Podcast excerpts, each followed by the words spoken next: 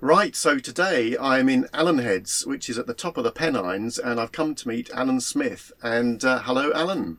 Hello. And uh, we are seated in your caravan, which is this tiny little space, which is surrounded by bits and pieces. It feels very kind of personal, but all sorts of little little bits and bobs. Is this your creative hub, would you say, for where the nerve centre of your operation? I certainly spend a lot of time in here, not just doing, but some a lot of thinking. And over the years, of course, I like the fact that I've accumulated things that are, you know, books by friends and colleagues and videos and films and stuff. There's yeah. just stuff. It's everywhere, yeah. yeah. Wires hanging about the place. And do you, I mean, I feel almost quite a little bit privileged to be in here. Is it an open space? Do you welcome people in, or is it actually quite a private oh, space? I very, I very much, it, well, it, it's a bit of both, really. It's, it's largely mine. I'm very aware that it's mine. But I guess I, I really enjoy inviting people into it anyway, because there is a bit of a, ooh, when people can see yeah. it on their faces when they come in. Yeah. It does take people by surprise. It's a scruffy old box from the outside.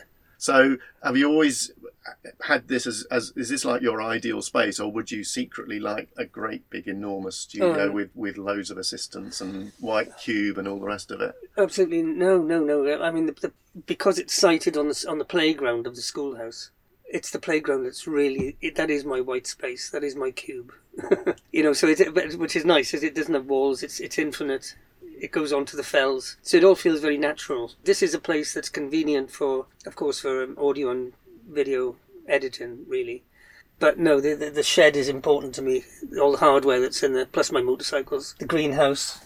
I don't separate them. And Fluxus, of course, the other caravan, is, is my mobile studio. So that one does travel. Right.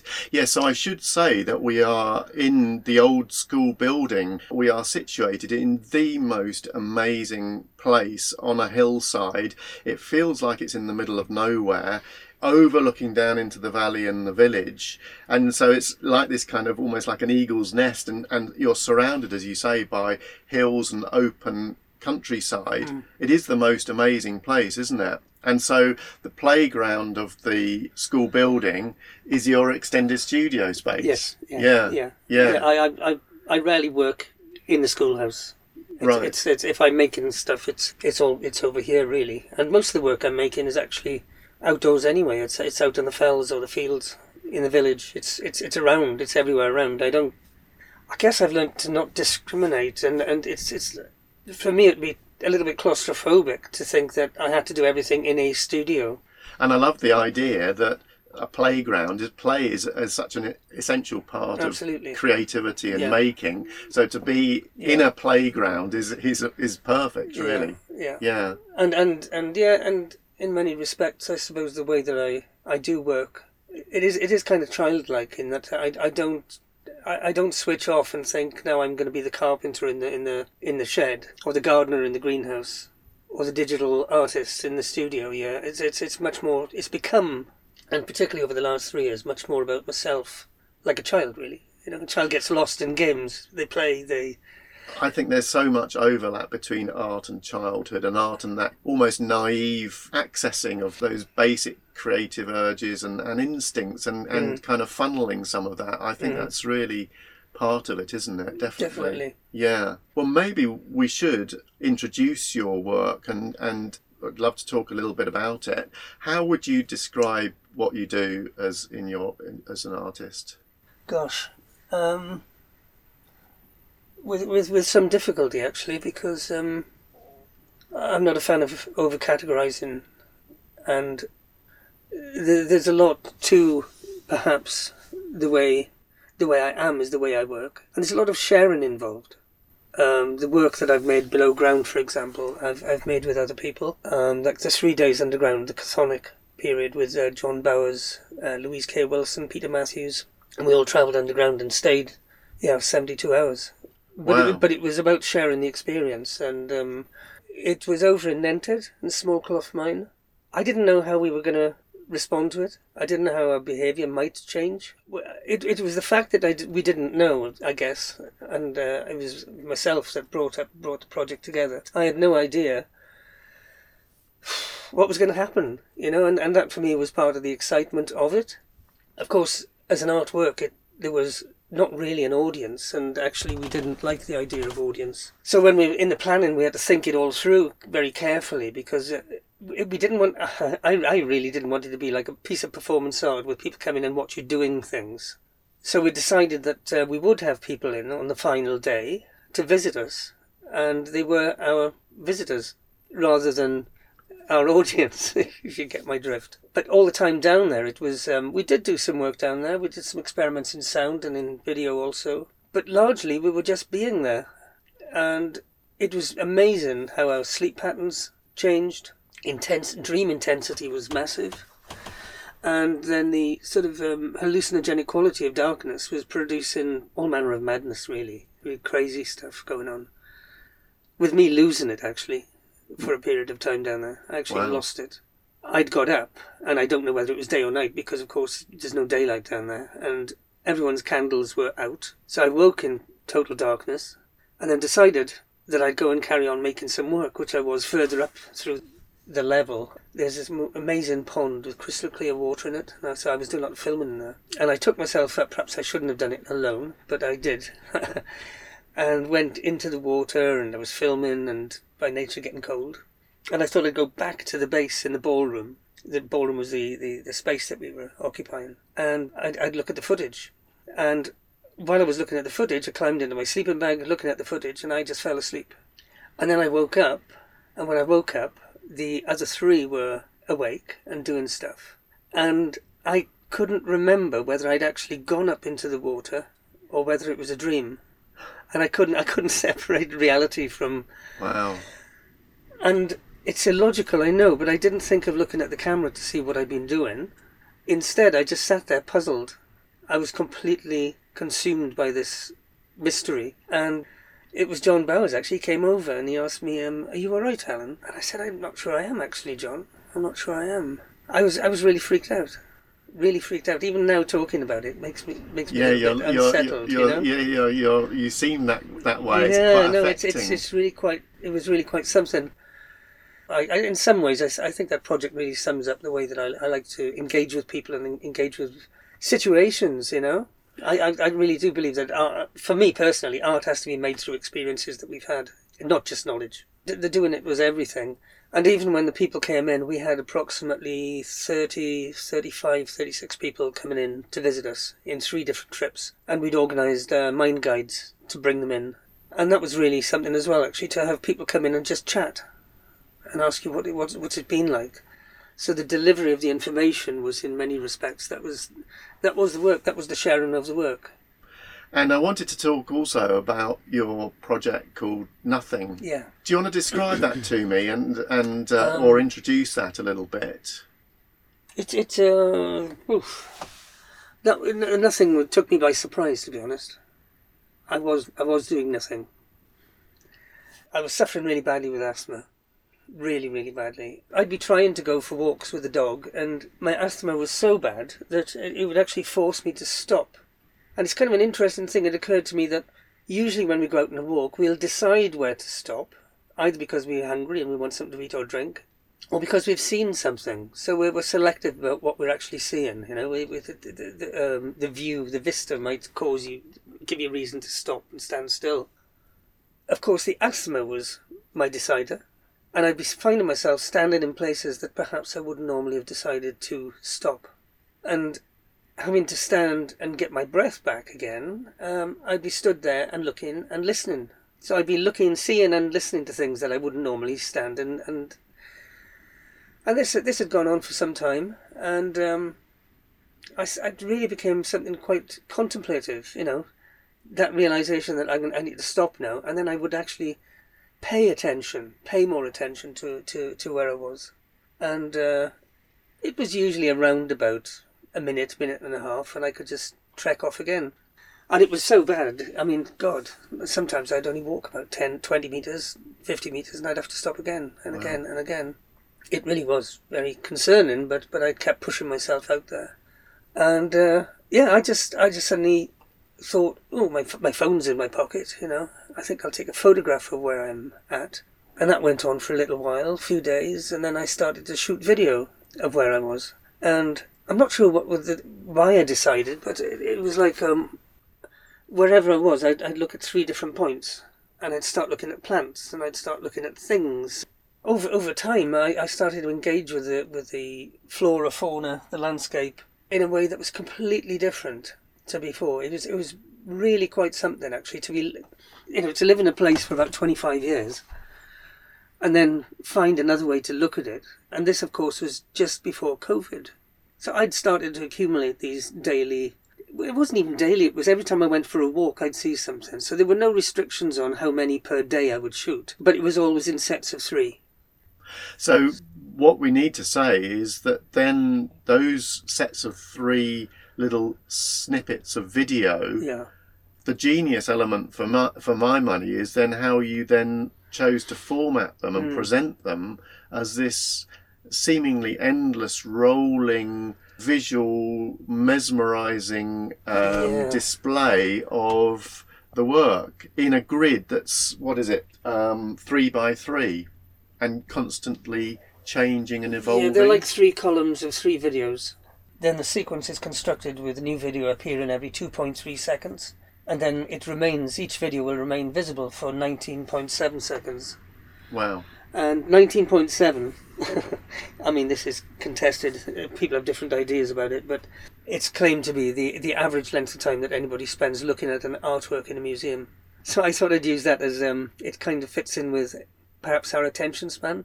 But of course, because you've got nine videos and they're all changing, clicking over rhythmically, I find it pulls people in. So it, it's very attention, it, it, it absorbs people, so they, they pay attention to it. That, that's the funny thing, it really does, it really does. It is, it is maybe it is like the magic number, nineteen point seven seconds, Possibly, you know. Maybe you know, it is, I don't but, know. It, but it, it does keep pulling you in because it the refresh rate is just right, so you're almost constantly on a loop of what's next, and and it's just this, it's just mesmerising, I think. Well, the other, the other factor, of course, is because each column is different, and the weather might change, or the times of day might be changing, the setting is different. Every time a new video clicks around, you've got, you've got a new composition. Yes. When you look at it overall. So if you, even if you look at it as a colour field thing, it's... it's. Uh... And tell me how you select the, the choices, because on the one hand it's called nothing and it's kind of arbitrary. You, you stop somewhere and you shoot what's what's around you. But as you say also, it is... incredibly composed in a way, or it, it seems very tight aesthetically. Mm. So it's not complete arbitrary randomness. No, no, no, no, no.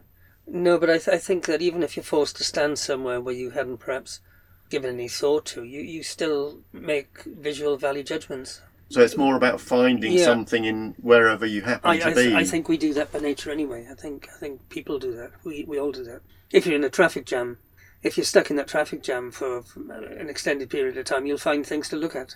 And, well, your eye is, is ex, ex, extremely good because, as I say, that I find them visually very alluring. And it suddenly occurred to me also, just as we've been talking just now, going back to the nineteen point seven seconds and, and that keeping you hooked in. So I'm interested in art and the internet and, and the way stuff has moved online and the, the attention economy, how we how we become addicted to our phones and kind of keep mm. being drawn back online.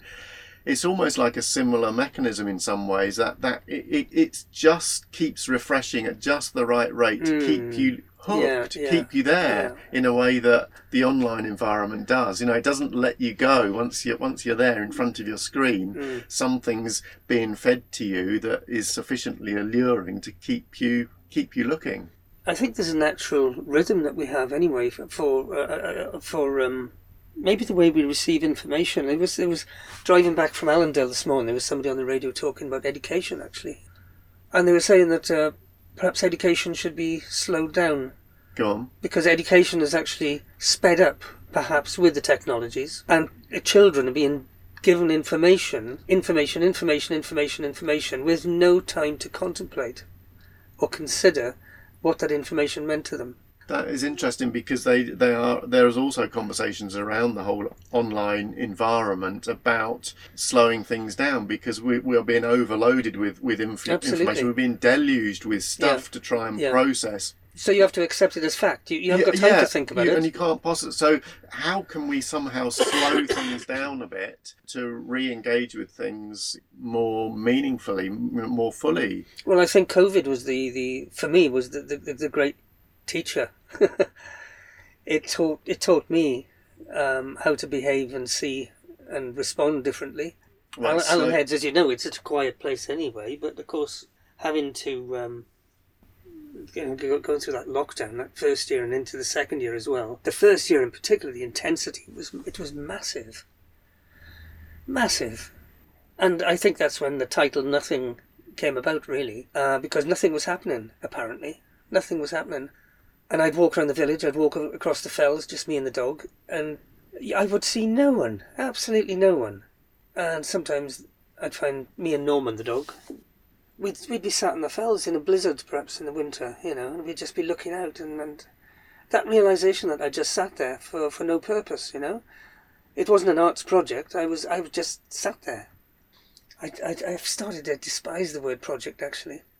I, I it, it does my head in because a project a project suggests that it has a beginning and an end point, you know, so there has to be a conclusion, or there has to be there's a beginning and end, and, and perhaps the infinite nature of nothing at the moment, I'm in the third year, says something more to me. I'm not sure if I'll go into four years, I don't know, but... Well, yes, we should say that it's you're still going. I mean, the, that ability to, to stay with it and to, to keep on doing it, I find that impressive as well, because sometimes I find in my own work that, you know, I start something with a good intention and I don't manage to just keep on mm. trucking with it. Mm. Has that just been easy for you to do, or has it you had to kind of work at it? I'm I'm very aware that it's it's changed. Each year has been very, very different. The first year it was the intensity of it was it was almost like, oh, with nothing happening, everything had become almost in high definition. And having that privilege of time to, as I say, just go out there and for no reason but be out there, wow, it changed completely the way that I'd engage with the landscape and with the place.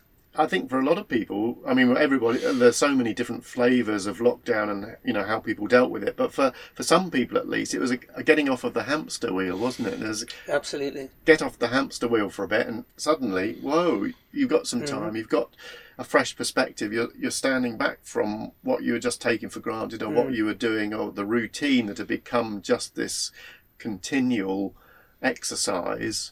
And suddenly you see things afresh. And as and as you know, you, you've worked with us here uh, on a couple of projects and at conference, and you've seen the way that the projects were getting bigger and bigger. The number of artists that would be involved in one project, the final project, God, it was massive. It was I can't even remember how many. It was, was it thirty, thirty-something, forty-something? I can't even remember. But all of that and the Chthonic, pro, you know, the, the Chthonic with, with three other people, I hadn't realised, but over the last twenty-seven years, I'm I'm constantly in di- dialogue with someone, which invents the project, which it creates the way you're going to be doing something and thinking about something, because, I mean, that's the beauty, of course, of collaboration, is that you, we do feed one another. But what I hadn't had in twenty-seven years was a space of time, real time, alone, with no intent. And it was Bill Atchinson, actually, another artist who's worked here with us. When he first saw um, Nothing, he, he said the, the loveliest thing that I, I, I stick with, and he talks about the um, the importance of casting a net without knowing what's there. Oh, that's nice, yeah? Isn't it? That's really nice. And in many respects, that's how Nothing began.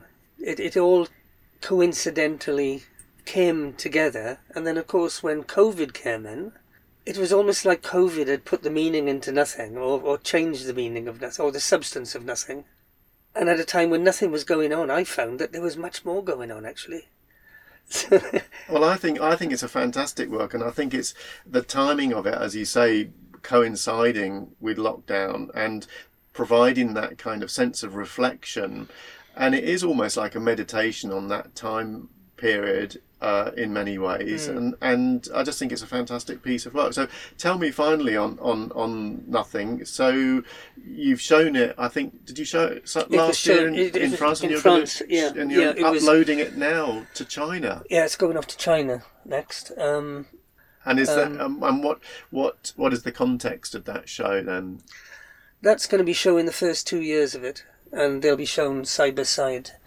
Well, it's a fantastic piece of work, and uh, yeah, no, really, really wonderful. And hopefully, sometime we'll see it in the U K. Oh yeah, yeah, yeah, yeah. I'm, I'm, I mean, this is another bizarre thing. Actually, it's, it's and this is another COVID-related. I, I want to show it, and I think it deserves to be installed. Can you imagine how it would be with at the end of year three with three projections? You'd walk into a room and you'd be totally surrounded with by time, I guess. I think it'd be absolutely stunning, but for the life of me, I, I, I can almost not be bothered. You know, I'm living it. I don't, I, I don't know that I, I need to show it. And it was lovely when, when I was invited to to exhibit it. But um, and I'm really chuffed that it's it's going out there. But it's uh, I don't know, to gain that excitement, to get that, generate that excitement about looking for venues and. Well, I think the, I think you've hit on a really interesting point, because there are so many different flavours to being an artist, and the, the making of the work is often the most exciting bit, the most fun bit, the, the most childlike bit, that bit where it's just almost pure play. And then there's the, the hard grind and the heavy lifting of finding somewhere to show it, mm-hmm. you know, getting it funded, getting an audience, yeah. the project side of it, which you were saying that you kind of rebelling mm-hmm. against. And that's difficult, and that's hard, and it's, you know, it's difficult to kind of sometimes, but you do want to do the thing justice, but you don't want to take away from the the fun of the creation, and it's getting that balance, isn't it? Right. It is. Well, maybe on that note, we should pause and have a cup, cup of tea. Of tea. Yep. And um, wonderful. Thank you.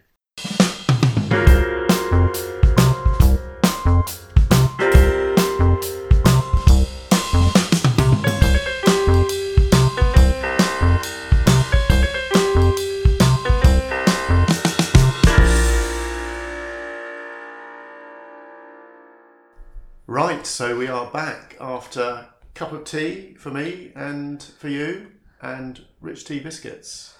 Thank you very much. And we've moved indoors out from the caravan because I wanted to talk to you a little bit about the Allenheads Contemporary Arts project that you've set up, and we're joined by Helen, Helen Ratcliffe. Hi. Hello, hello, Hi, Helen, um, who is the co-founder of the Allenheads Contemporary Arts project, is that right? That's right, yeah. And you set up A C A here, mm-hmm. and, well, how did you end up here, and why did you decide to set it up? I uh, don't know how far to go back with that story, really, but I suppose, I suppose in leaving the United States in ninety-one, we've carried with us this idea to find a place where we would love to live, a beautiful place, and where we would continue to keep our network of friends and colleagues and artists sort of internationally. So it was never to retreat to the hills. It was never to isolate and live in a sort of um, chocolate box world. Um, it was to be somewhere dynamic, but I suppose opposite to the, the frenzied New York life that we've been living for about four or five years. I'd gone to um, America to do an M A. We'd...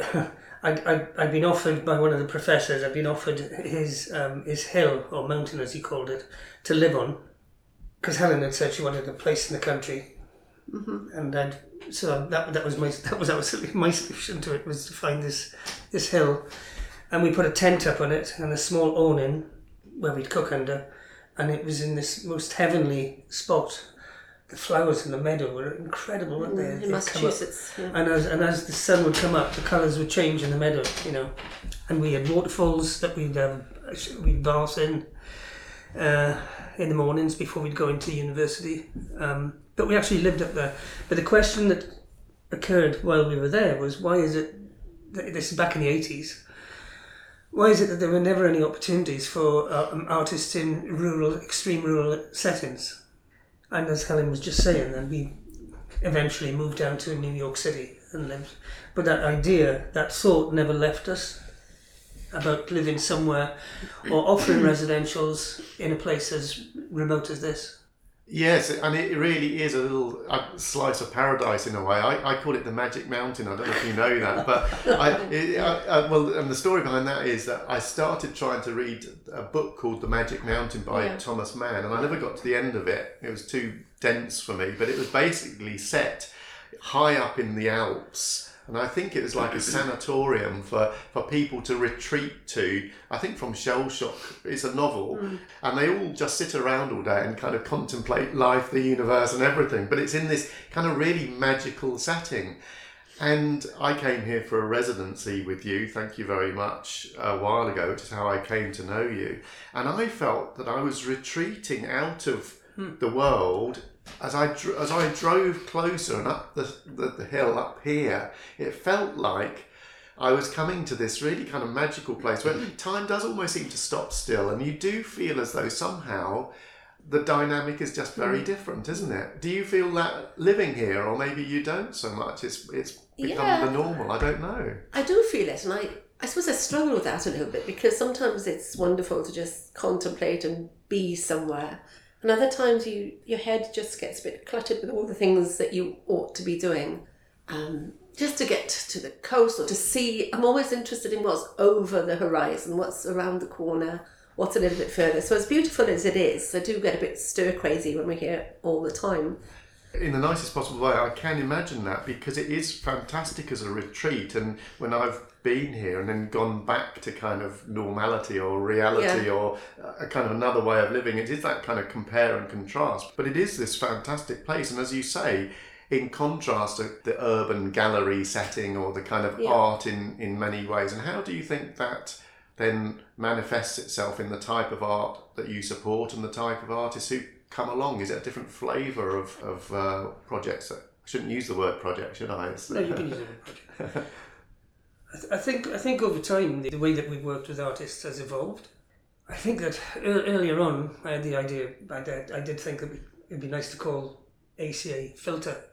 There's that idea that um, as people travel through, they actually leave something behind. So with you in residence or and all the other people in residence that have been here over the years, it might be us that's instigating the opportunity to come in residence, but from the first people coming here, they'd always leave something behind that would influence the next movement mm. for A C A.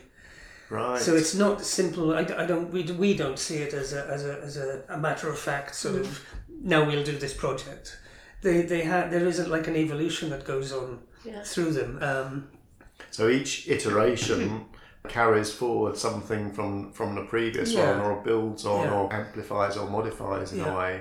It does. I mean, the fact that you're here now, the fact that we had great conversations last night, that you've been meeting other local friends when you return, that's that's part of that evolution, and it's it's great. And many people do come back, and the sort of friendships grow, and the networks grow, and work can come out of that too. So it's it is all one sort of process. But it was interesting when you asked the question and you compared it to. I asked us to compare it to the sort of urban gallery scene, and that seems much more like a like a treadmill, and with a sort of preparation time and then a delivery time and then your public interface time. And to be honest, in the beginning here, artists, even though it was all about the process here and it's all about taking time in this space and responding to it, we never imported artists with their work and put up exhibitions. All the work has been made as a result of being here, researching and thinking and living in this space. And very often artists have come with an idea and totally quashed it and rethought and re- completely reinterpreted their ideas after this experience. But I think that um, in the beginning even, we hadn't quite got off the treadmill when we were here, and we'd give artists like a two-month residency, then a deadline for an exhibition, then all the public stuff happened, all the events and education, interaction, and the machinery was, you know, churning away, producing all the, all these events and these results, outcomes, as I say. Um, and we realised that the art, even though it was a fairly generous, long residency of two months, artists were forever aware of that looming deadline. There was a countdown, there was a plan, there was a routine that worked towards it. And we've just sort of scrapped that, and the end result is, is always, there's always a gathering, a reflection, and there's always some sort of presentation. But it's not about the exhibition. It's not about the doors opening at five o'clock and will we get crowds coming in. It's about that whole process of the artists meeting other artists and members of the public, local community, friends, colleagues, uh, people from other disciplines.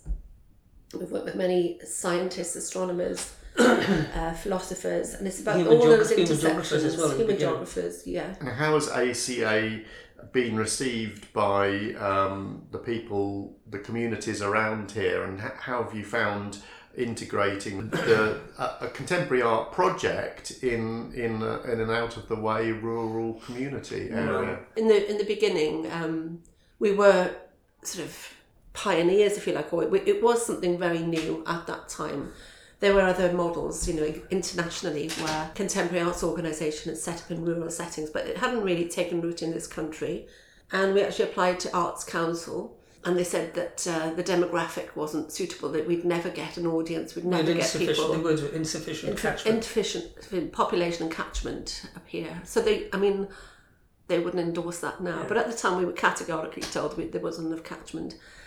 And it's a well-known story, but we had the first event here that we had without their funding. They must have taken some interest because uh, some of the officers came to an event and um, and they couldn't get in the door because we were at full capacity. The, the, the exhibition, the main, the main wow. classroom was yeah. chock-a-block, and there was a queue outside the building to the gates. And the two arts officers who had told us there was not enough catchment were standing in a queue and had to wait to get in. Yeah, yeah. So it was very satisfying. Wow, yeah. wow. But I think that in the but beginning... But so we, yeah, that's really important to add, though, that um, they, they were not giving us any money at all. Yeah. So we took it upon ourselves to, to prove them wrong, I guess, and finance stuff ourselves. So we were working elsewhere and making money and then yeah. investing it in, and uh, so we, we proved them wrong, basically. But to go back to... the arrival here, we were the first, Helen and I were the first of the newcomers into the village. There were no others. And when we moved in, we couldn't come immediately into the schoolhouse because, first of all, it took eighteen months to negotiate a lease with Lord Allendale. I think they were suspicious of us, you know, two people. I I, I bleached blonde hair, I think, when I first arrived. Strange but true. Yeah. And um, they didn't, they didn't really trust us. Um... So the eighteen months it took to actually sign the lease on the building, and then of course we had to fix the building up. It was derelict pretty much. During that time, that was crucial to our acceptance in the village, I think. Yeah. Because for those eighteen months we lived in a cottage down below, right in the village there, with Nellie Peart as a next door neighbour and uh, Kelly Goodfellow, and you know, the, yeah. all these neighbours got to know us as Alan and Helen, and not the... you know, a big pool of money that's been dropped in to open up this this contemporary art centre in Allenheads. So they got to know us as Alan and Helen first. So, in a, it, yes, and that sounds as though it's kind of really important and the right way around. Absolutely. That you weren't parachuted in with no. Arts Council money and, and here it is yeah. and you're going to have this art, you know, brand new art space. Yeah. You you you, ha- you literally yeah. had to fight for it and make it Absolutely. happen and, and win people over. Yeah. We we made friends. We... We are, we were very um, social people, so we'd often pop in the pub, cafe, invite people back for dinner. And over the sort of two years that it took almost, um, all those people had our backs then. We and they were rooting for us and celebrating when we actually moved in, helping us. Um, There's that lovely story about women and seeing washing going up in the garden. Yeah, and how lovely it was to see signs yeah. of life up on the hill again. Yeah. The lights on and the washing on the line. Oh. So yeah, it, we, we sort of brought the community with us, and we did a lot. We did a lot of um, children's workshops and a lot of community involvement in the early days, and, and we still do. But it was sort of boy, we, we grew to a massive.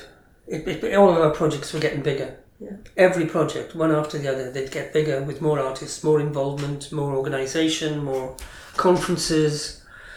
Exhibitions, and it was it was just growing and growing every you know, and and I, I dare say that without COVID there'd been another project and that might have been even bigger, but I suppose that space of time that's that three years that we've had, I'm not sure I want to go back on that treadmill at yeah. the speed it was going. We, we we were sprinting all of the time, you know. We were flat out. Well, it's incredible what you were doing and what you were achieving, and and uh, yeah, the the work rate and, the, and you know. It probably is, is probably absolutely the right move to, to have a reset and to, to simplify and go back to the, the core values mm. and not burn out and feel you've got yeah. to, yeah. you know, yeah, yeah, keep sure. on treading on the treadmill. Well, that's fantastic. And so thank you very much for having this conversation with me and telling me all about your work and about A C A, the both of you. It's a fantastic project, fantastic space, a real magic mountain. So long may it continue, and thank you very much. Thank you. Thank you.